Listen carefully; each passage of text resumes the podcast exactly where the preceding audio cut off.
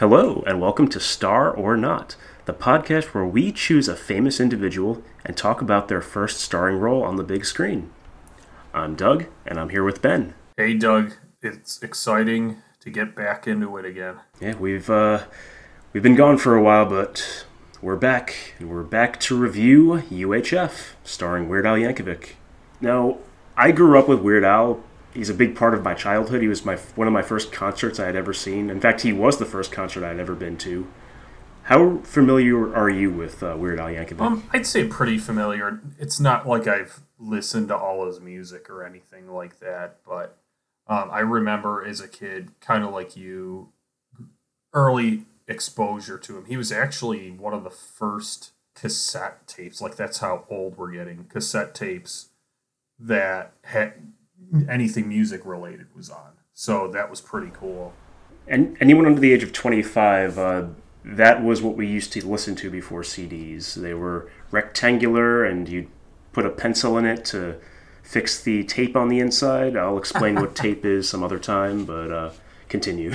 yeah, uh, it, no, it's really on that point, like saying the 25 and under people don't get it. Um, like we were barely in the cassette age. Uh, we weren't in it very long before it was. Yeah, it went to CDs right after that, but yeah, CDs were around when we were younger. They were just a little bit more expensive. If you were an older teenager, you had CDs, but if you were a little kid in the early '90s, you had exactly. And I showed this um, to some of my students actually, just to see how they were. There was a, a couple of them who knew who Weird Al was. There's a couple who actually like they grew up clearly in the wrong era. They they're more is familiar with our generation of like uh, pop culture as we are, which is kind of cool. But the rest of them are like, "What the hell is this?" Like I'm playing Eat It, and they're like, "What what the hell's going on?" What about the newer stuff? Because he's, he's still around. I, in fact, I just saw him in concert a few months ago. That had to be a blast. I can't say I've listened to him enough, but I still respect the hell out of him. His concerts are great. So he doesn't do it anymore. Now his concerts are a little bit more low key. His older concerts, he would dress up in a different costume for every song he did. And like in between each song, there would be like a skit playing while he'd be changing costumes.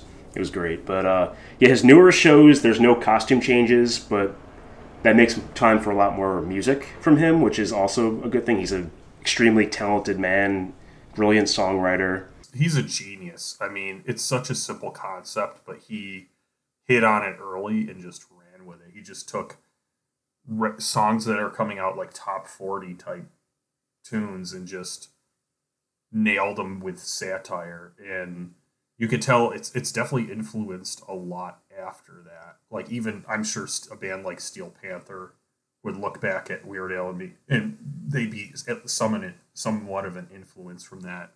You know i look currently there's electric callboy who i know i've shared a few of their songs and they're they're metal but they they're clearly don't take themselves seriously, and a lot of what they're doing is satire. So he's, I think he's touched like everything. It's hard to say, like I'd say across genres, there's, it's hard to find people that wouldn't at least enjoy Weird Al. He's, and the thing about him he, too, he's he's family friendly. He doesn't swear. There's not a lot of um, se- nothing sexual in his songs. His songs are very dark. Some of them are about you know death and in, in a in a it's like dark humor. It's it's funny, but there's his songs can be very violent, descriptive. Like the night Santa went crazy is a very violent song.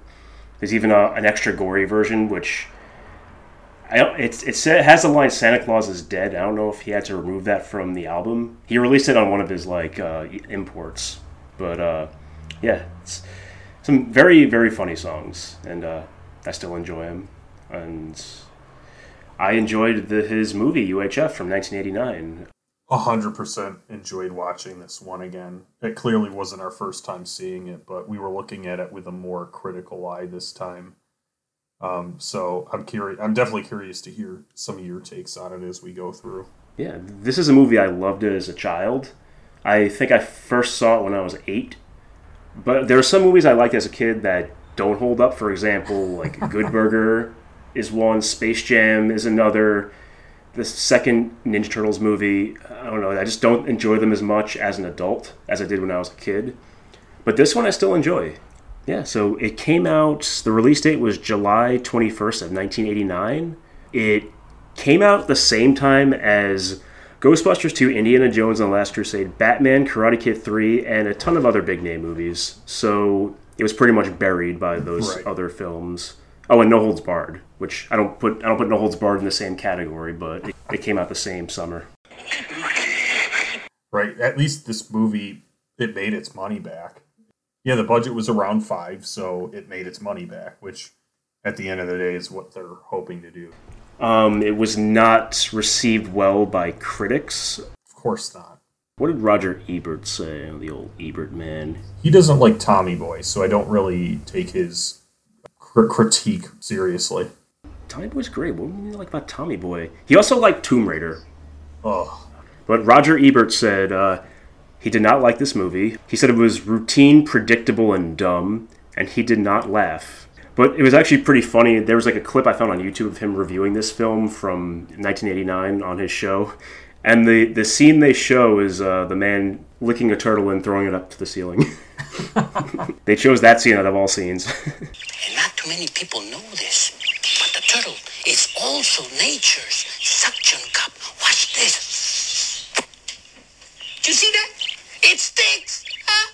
Of course. So Weird Al is the star of the film. He also he's also the co-writer. He co-wrote the film with the director Jay Levy or Levy. I think it's Levy. David Lewis was a cinematographer for this film, but he was a cinematographer on chairman of the board. I, I bet the board is spelled B O R E D. So the first scene was great. It's a parody of Indiana Jones and the Raiders of the Lost Ark. Even though uh, Last Crusade was the film that was in theaters, I thought this was a pretty funny parody. What do you think?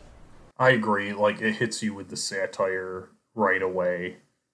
Um, just like his music, you're just slammed with goofiness, ripping off, ripping off a film, uh, the much more popular Indiana Jones, clearly, but it's just ridiculous. Like the whip just knocking the guy's arm off was the highlight. or the guy getting hit by the train. you can tell like this movie is if if his songs were a movie, it would be this. There's nothing offensive. Okay, there's some things that some jokes that may not age well. Right. For example, the the supplies joke. I feel like it it wasn't meant to be mean, but it, I don't know. It's I don't think it would. I don't think they'd be able to make that joke in films nowadays. Yeah, definitely. Like a lot of it, it's not exactly not terrible, but not even PC as it stands now. Yeah, nothing too terrible. There's some movies from back then that are way worse. This first scene with Indiana Jones, the scene, the part I always laughed at as a kid was when he's doing all like when he uh, sees the uh, the Oscar and he's like being all cautious with the sand and all that, and then he just like forget this and just grabs it. I love that. Oh, I know. And it's that whole part is just ridiculous and all like the 15 stop signs that are all in the way and and it, it dragged a little bit at one point I thought, but maybe that was the point of it. Like in Spaceballs Yeah. when they show the spaceship like just coasting for like 5 minutes. Um, doing. Dun, dun. I love that scene in Spaceballs. And then I think and you could just tell what the film thought of its own self, like its own perspective, by the fact that Weird Al is trying to grab is an Oscar, I think, or an Academy Award. I never know what the trophies look Yeah. like, but it, it's clearly he knows like this isn't happening, but he, he's going for it anyway. We never should have fired George Newman because he's got imagination. So we, we find out the whole Indiana Jones thing is a daydream. The main character's name is George Newman. He's a very creative daydreamer, but in real life he's a loser. He works at uh, Burger World, which I'm pretty sure is the name of the fast food place from Beavis and Butthead. Burger World. Promised land. That's it. Stop in today. We're supposed to, and like, go to work. Curly fries. That sucks. I've always wanted to try a Twinkie Wiener sandwich. I don't know about you. A Twinkie Wiener sandwich. I don't know about that, but I don't know. It's something I just I look at it. I'm like, maybe that's good. Uh, you know, it's a Twinkie, a hot dog, and cheese whiz. I just don't really like Twinkies. Weird Al. Uh, he ate A Twinkie Wiener sandwich. during the movie, but he does not eat them anymore because he's a vegetarian. So he can eat the Twinkie and the cheese whiz, but just not the hot dog. and I want to talk to you about the character Terry, who plays George's girlfriend. Uh, she's played by Victoria Jackson, an uh, SNL alum. Yes. But she is batshit crazy. I don't know if you knew that. She seems to be. She's obsessed with convincing people that Barack Obama is a communist. This is like 10 years ago. She wrote a song called There's a Communist Living in the White House. It's really terrible. I bite my lip a lot and fidget with the buttons on my blouse. Why? Because there's a communist living in the White House. That sucks. There's a clip on Fox News from like over a decade ago. I think Obama is a communist. And my husband said, don't use that word, say radical or Marxist. But, um, you know, Karl Marx wrote the book, The Communist Manifesto. So I don't see why people are afraid to say the word communist because I've done a lot of research. And I read the book 1984 by George Orwell twice. And um, I was walking through the airport, and every magazine had Obama's picture on it. Every one. And I turned on the TV, and every channel had him on it. And it's like uh, Castro in Cuba or uh, uh, the guy in China, uh, the, the, uh, Saddam Hussein. Like And she says something she read in 1984, and she compares Barack Obama to Fidel Castro and that guy from China. Her words, that guy from China. Which one? Which which guy from China? There are over like a billion people in China, and over half a billion of them are guys from China. So, and I checked her Twitter too uh, of what she recently tweeted, and it seems like she hasn't really changed. It's exactly what you would expect from someone like that. A lot of uh, Trump and anti-vaccine posts. Gotcha. Probably thinks the election was rigged and whatnot. Oh yeah, I didn't go through all of them because I knew all those tweets were going to be just tweets you've seen from other people who were like her.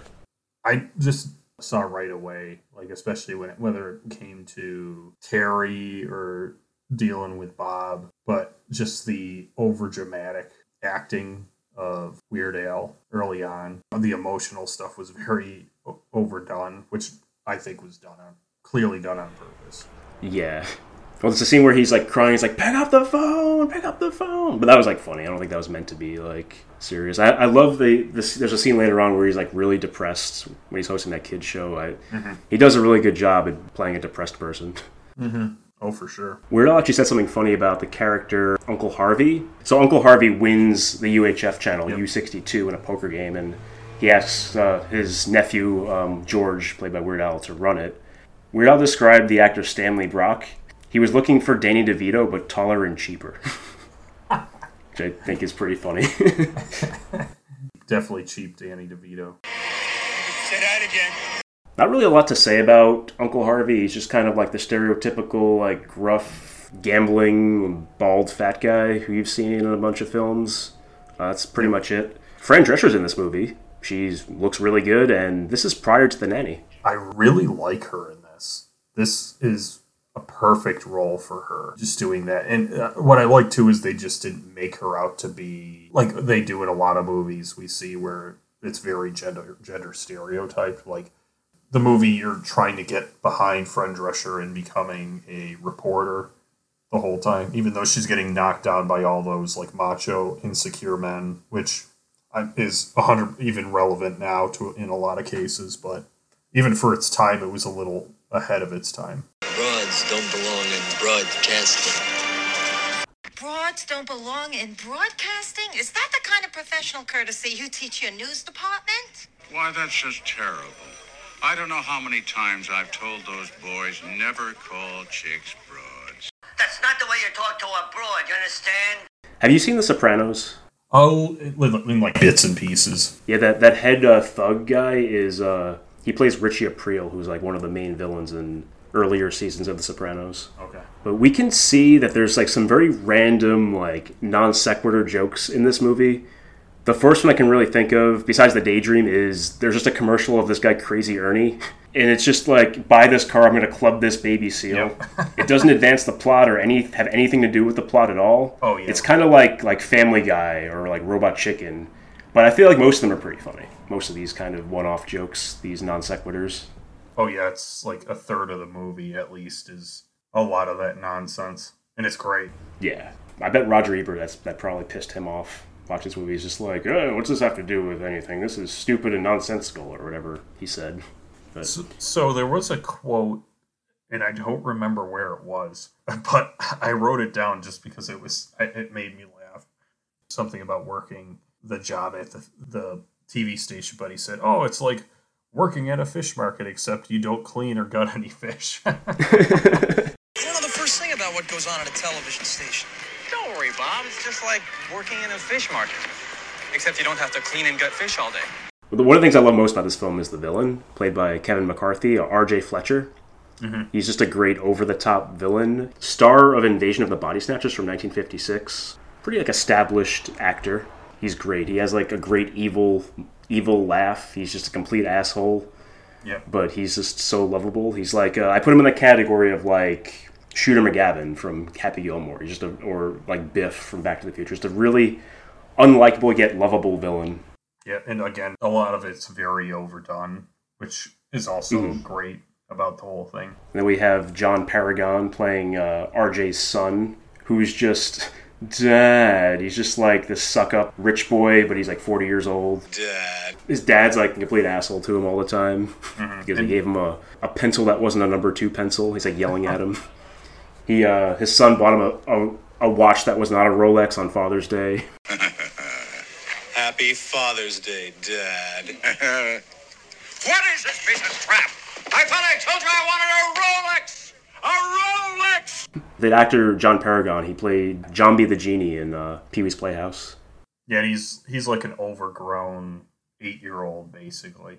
Very whiny. Yeah. Dad. I, I love that. He kind of reminds me of Donald Trump Jr. a little bit.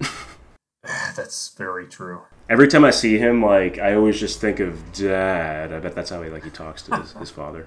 Uh, one of my other favorite characters in this film, who pretty much like he takes over the film, is Michael Richards playing Stanley Spadowski. Yeah, Stanley Spadowski is Kramer. Like it's Yeah, almost the same character. yeah, he has like the same mannerisms and everything. Yep. He's so great with physical comedy, Michael Richards.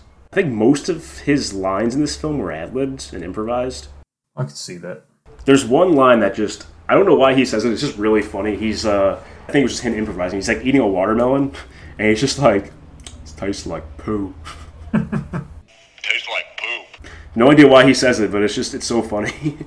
Yeah, and then they fire him, of course, which of course he it was because the guy's an idiot and misplaced his folder. So Mhm. so Stanley gets fired for that. There's a lot of like odd characters in this film. They're all great though. Like there's Kuni who lives right above George. Throughout the entire film, even outside of his karate dojo, he wears a karate gi at all times, Yep. which I just find that pretty funny.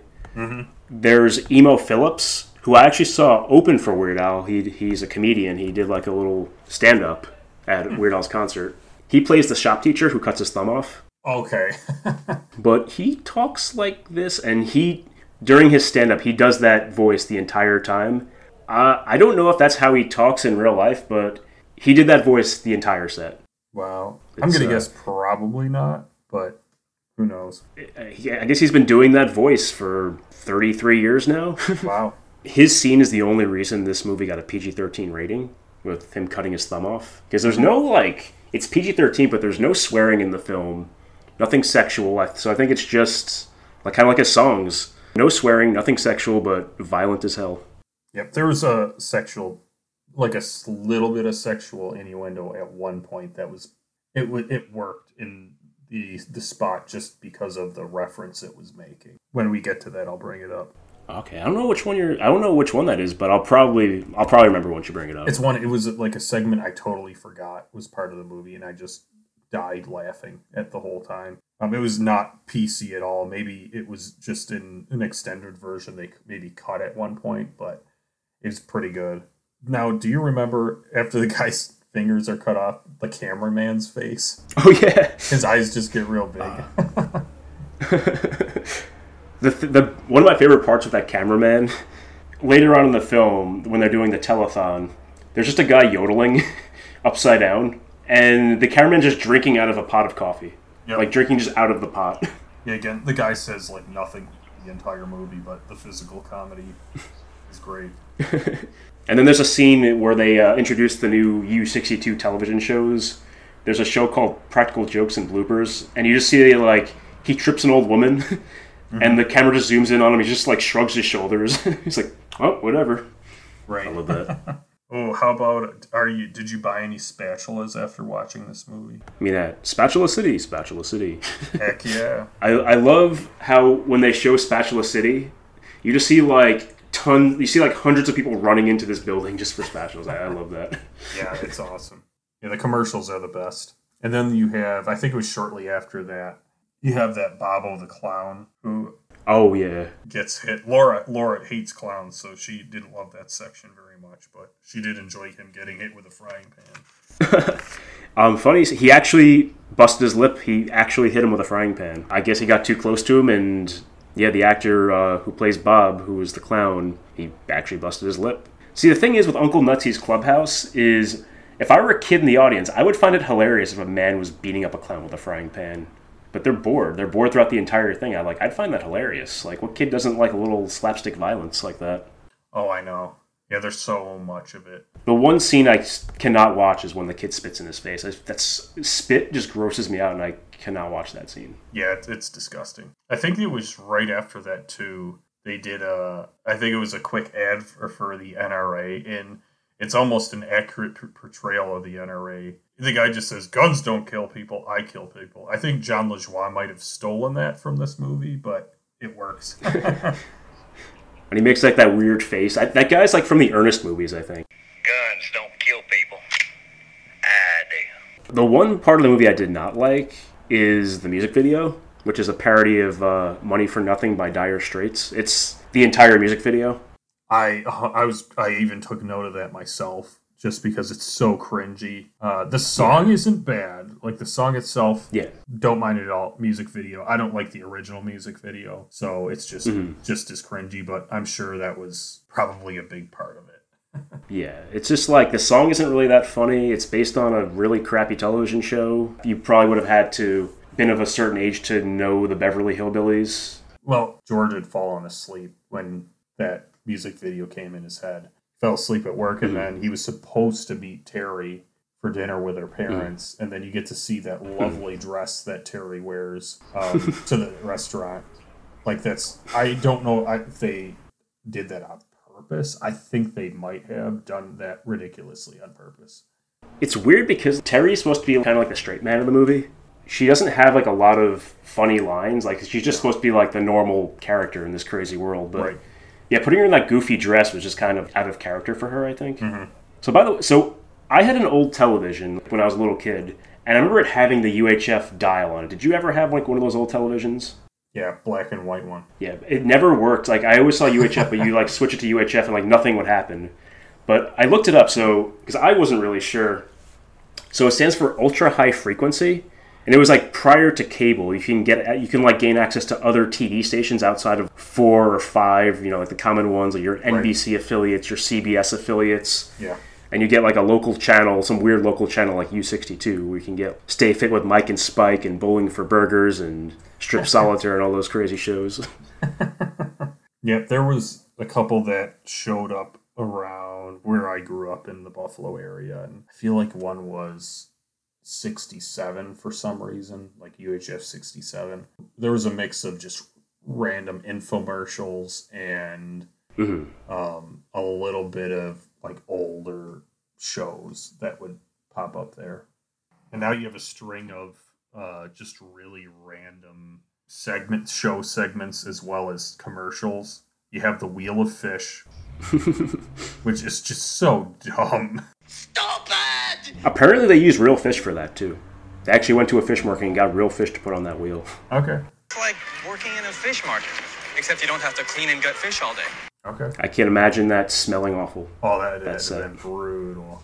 I can I can already tell a scene that you that you probably found hilarious, as I know your humor. It was when during Stanley Spadowski's clubhouse when the uh, when the little kid drank from the fire hose. yep, love that. I love that scene every freaking time. It's it's so simple, but it is the again, it's just so ridiculous. That's another thing. Most of that stuff Michael Richards improvised. Ad mostly everything in that scene. That and Raul's Wild Kingdom Oh yeah, is also for the time, like for now, definitely not PC, but Mhm. it's it's just so ridiculous and stupid that it's funny. Like it's more shock Yeah. laughter than anything. Like South Park, like it's it's mostly shock Yeah. laughter because like no one's gonna. Well, I shouldn't say no one. People are stupid, but like a guy who's like throwing turtles up into the ceiling, like the scene mentioned, and then the throwing the do- teaching the dogs how to fly, and there's just a pile of dogs on the ground. So, do you know the, there's a really sad story about the actor who plays uh, Raul? He was killed during while they were shooting the film. Oh, that's he was killed by a drunk driver, and there were more. He was supposed to be in the movie. Like there's supposed to be more scenes with him.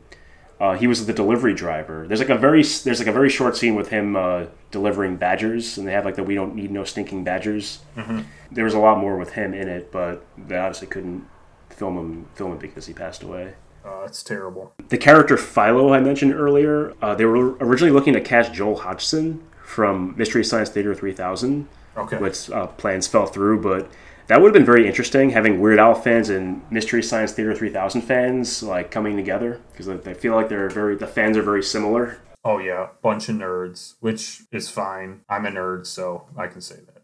Oh yeah, no, the, the Weird Al concerts. They're those some of the some of the nerdiest people I think you'll ever meet. Oh, I I believe it, but it's great. Yeah, there, then there's Conan the librarian, which is just oh god, again ridiculous. Don't you know the Dewey Decimal System? I love when he cuts like that screech looking guy in half. Yep. These books are a little overdue, and he's like, ah, just the face he makes. He's Conan the librarian. Oh, it's the part you were talking about. I wrote it down, and I'm so glad I did because he mentioned it. Where he's like, "This tastes like poop." He says, "Watermelon tastes like poop." Tastes like poop. tastes like poop. like, why is he talking about watermelon? Like, watermelon tastes good. There's a scene uh, earlier where RJ, the, the villain, he's talking to a guy with one of like those goofy like raccoon tail hats. He's like he tells the guy, like take that ridiculous thing off, Mhm. and the guy instead of taking his hat off just takes his mustache off. yep. It's really dumb, but just I find that scene hilarious. No, that part's great. That scene where Stanley's saying like when he's eating the watermelon, there's a part where he like puts his hand inside like a cereal box to look for a toy, and he just says, "Don't let your uh, mom uh, know that you do this." I, I love that. it's the worst thing to say on a kids show. Yep. Don't let your mom know you do this. Mhm. Once uh, George and Bob get the ball rolling and get all the shows, you know, get all their ideas together, they have a wall of all the shows. And I actually paused it to go through all of them. There's Name That Stain, The Young and the Dyslexic. Probably wouldn't be acceptable in a film nowadays for No, that joke. Wonderful World of Phlegm, I remember that one. Leave It to Bigfoot, My Three Mutants, Dog Racing from Rio de Janeiro, Wide World of Tractor Pulls, Beat the Loan Shark, The Lice is Right, Ion Toxic Waste. I like this one. Buddha Knows Best.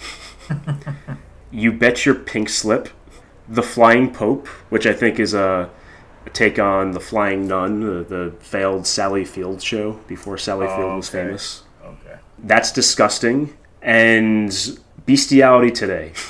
I remember Bestiality today. They do have some subtle sexual in- innuendo in that film, but like nothing. It's I feel like it's stuff that you don't notice first time you watch. Yeah, yeah. As a as an eight year old, I wouldn't have noticed this thing in the background saying bestiality today, and even if I did, I wouldn't have no idea what bestiality was. So, bet that went over most kids' heads at the time. Oh, and the next part is very predictable, where Harvey's in the pool and he gets called by that mob guy about his his losses. So he owes like the fifty grand or whatever that is, and that part was pretty predictable. Mhm. Like you'd expect there Yeah. to be some type of problem in the film, and so it's super simple. It's nothing super complex, but See, I always get that character confused with the, the, the big executive from Wayne's World. I was like, I always think his name is Mr. Big, but I'm like, they, they haven't mentioned his name, and I was like, oh, Mr. Big is from Wayne's World. That's right, because mm-hmm. it's like the mysterious rich guy who you don't really see his face. I think in Wayne's World you eventually see him at the end, but throughout most of the film you just see like his hand or his foot or something like that. Uh-huh. There's a lot of some jokes don't really age well because they're very stuck in the time. For example, there's a, a joke about Geraldo Rivera uh, talk show. Trash TV was very big back then. You know, they would have like Nazis and Klansmen on these shows. And on Town Talk with George, he has a Nazi, a Klansman, a dominatrix, a Girl Scout, and a Jason Voorhees type character wielding an axe, and then they all just fight each other. Yep, and that's the scene I was talking about that I was going to mention later because because it came up when you mentioned the new sex related humor there was. But he does say like right at the beginning of that segment, real quick, when he's out in the audience, like with the people, is like sex with furniture. What do you think? He says that to somebody, just like Jerry Springer. I think Jerry Springer was a few years later, so I think the trash TV at this point it was Phil Donahue and Geraldo. And there's a scene where he gets hit with a chair, and I believe that actually happened to Geraldo Rivera. Someone threw a chair at him. I believe it. And that's why at the end of that scene, George is just covered with bandages in very comical fashion. Yep. Oh, by the way, I love so Stanley Spadowski's Clubhouse. I love the sign for the show because it's just like it just says like Stanley Spadowski's Clubhouse, and in the middle is just a picture of Michael Richards' face. He's like, Yep. his mouth is just like a gape. Yep. yeah, that's his resting face the entire film. the telethon scene. I love all this the random acts that happen. One of my favorites is the oh, oh, oh, oh, oh, guys. Just the two men with massive prosthetic chins. I have no idea what the hell they're doing, but they're just making noises and dancing around with umbrellas. Um, I have a very fun fact about one of one of those oh, oh, oh, oh guys is married to Bette Midler. So Philo, did you notice when he goes back to outer space when he reveals his alien face? Did that seem a little familiar to you? Like the special effects, did it look similar to another film? Reminded me of Pee Wee's Big Adventure, Large Marge. Yeah, that's it was the Chiodo brothers. They did the special effects for that scene. So as a child, I saw them like, what the hell is that? I was like pretty scary seeing that as a kid because like that's the only moment in the film where they use like special effects like that. Like the movie's not grounded to real life in any way, but that's like the only supernatural moment in the film that I could think of. Right, and you can kind of tell when, and we even mentioned it when we were watching Chairman of the Board. I feel like we kind of felt like it was just a really sad way to recreate a film like either Pee Wee's Big Adventure or UHF, something like that. And it sounds like there's some crossover from a production standpoint between UHF and Chairman of the Board. Obviously, Chairman of the Board was a dog shit movie. This movie's stupid as hell, but it's that zaniness. Yeah, the jokes are clever. Yeah, the jokes are clever. They're just so une- I love unexpected humor that just like you don't ex- you don't expect it coming. Whereas Chairman of the Board is just fart jokes, which I, a f- fart joke here and there, sure I'll laugh, but the whole movie just Yeah. was stupid. Obviously, like in not a good way. You didn't like the bull shirt? No, I don't think any. So so so dumb. the, the one thing with Chairman of the Board did that this movie does not do is Chairman of the Board would rely on the stupid like that stupid goofy clown music. Yep. Which this movie didn't have any of that. It would just just had a regular movie score. Chairman of the Board was filmed, I believe, late 90, or going into maybe 2000. And it looked like a movie that was trying to come from like the time UHF came out. And it just Yeah. was not working at all. Some cre- some producers can get away with going almost like back in time in a way, like Stranger Things, for example. They said it in the 80s, it works. But they're trying to do that and just failing miserably at it. Plus, Carrot Top doesn't help. But I, I I think with with Chairman of the Board, I just feel like there were jokes that were meant to be in like 1993, even though the movie came out in 98. Like the Beavis and Butthead joke, that was meant to be in a movie from like 93 when Beavis and Butthead was popular. And there's like, oh, let's let's just use it anyway. Who cares? We don't have any other jokes, so let's just throw this Beavis and Butthead joke in there. It's five years too late, but whatever. yeah. So this film has a lot of really odd deleted scenes. I don't know if you've seen them. They're on YouTube and they're on the UHF DVD. The UHF DVD was very hard to find back in the uh, early 2000s and the age before YouTube. I wanted this DVD so bad just to get. There's like 20 minutes of deleted scenes, and some of the deleted scenes, one of them is Michael Richards' uh, character putting his hand in a meat grinder. There's the shop teacher, uh, after he cuts his thumb off, he puts the severed thumb in his mouth and just continues the show that he's on and acting as if nothing's wrong. It's pretty gross. This I actually found funny. There's a deleted character, a news anchor, keeps getting interrupted by the uh, by the fat camera guy. he like eats chips and burps, and he just like storms off the set. It's pretty funny. And then one of the strangest things out of all these deleted scenes, there's a subplot with the head thug, the Richie Aprile from The Sopranos, has a fear of bugs. And it leads to a scene where him and the other thugs are driving and they grab a briefcase, which I believe they think is the money the station is trying to raise. But instead, he grabs a, a, a, suitcase full of bugs. And then it causes them to crash their car, and guess they die? Because it shows them like jerking the car off the road. But I, they probably just didn't film any scene of them dying. If you want to get the DVD or just look them up on YouTube, all the deleted scenes, they're just they're worth watching. They're just some of them are very strange. Okay. I guess in a way, like sometimes you go back and watch deleted scenes. It's like, uh, they could maybe could have left that in, but like most of those of what at least you're describing, it's probably a good thing they left them out. I just don't think they would have. They would have been I- um, like this movie's random as it is. Like this would have been. I think that would have made it even more over the top and just disgusting for being the sake of being disgusting. And I think that just wouldn't have brought it, it, the film barely made its money back. So it probably would have done worse with stuff like that in it. Uh, speaking of disgusting, there's a scene that I always thought was a booger. So you know when they're showing the U62 promo, when they're showing like Strip Solitaire and Mike and Spike and all that. There's a scene where Michael Richards he actually pulls a uh, a straw wrapper out of his nose, and for the longest time as a kid I thought it was a booger, and it always grossed me out. And even watching it today, I still see him pulling just a huge booger out of his nose. Did you know that was a straw wrapper? Because I did not know. I'm trying to remember that scene, and I probably blocked it out thinking it was a burger. A b- burger. A booger. Burger. Unless you have anything else, I'm ready to get into whether Weird Al is a movie star or not. I mean, I love this movie. I don't know if he could have made another movie because he. I don't know if I wouldn't say he plays Weird Al in this film. Well, the weird thing about him, his character George, George is kind of he's kind of strange. He's kind of a strange man in this movie. But like once Stanley Spadowski is introduced, the George character kind of becomes a straight man whenever um, Stanley's around because Stanley's just like the most insane character in the film. So when he's around George, George has his goofy moments when Stanley's not around, but Stanley just takes over the film. The most memorable scenes in this film involve Michael Richards. Right. I I'm there with you. Like I the movie's so fun, so much fun, but I just don't see Weird Al Yankovic as a movie star, and it's more or less because I feel like I he's a rock star. Like he has that going for him. For somebody who's taking on a film, who's normally not an actor, does fine. He's an okay actor though. Yeah. Like he's not going on to do like Titanic Oh, yeah. or or Good Will Hunting or anything that's like a blockbuster like that. He's not doing that at all. He probably Oh, no. knows that. I, I think he's pretty self aware, but when you're Weird Al, he was super successful at the time. You're going to make a friggin' movie. Like, why would you not? Like, why would you just do one and be over with it? Vanilla Ice made a movie. Right, and I've never heard of it. We're probably going to be watching it at some point. Yeah, we'll see how that goes.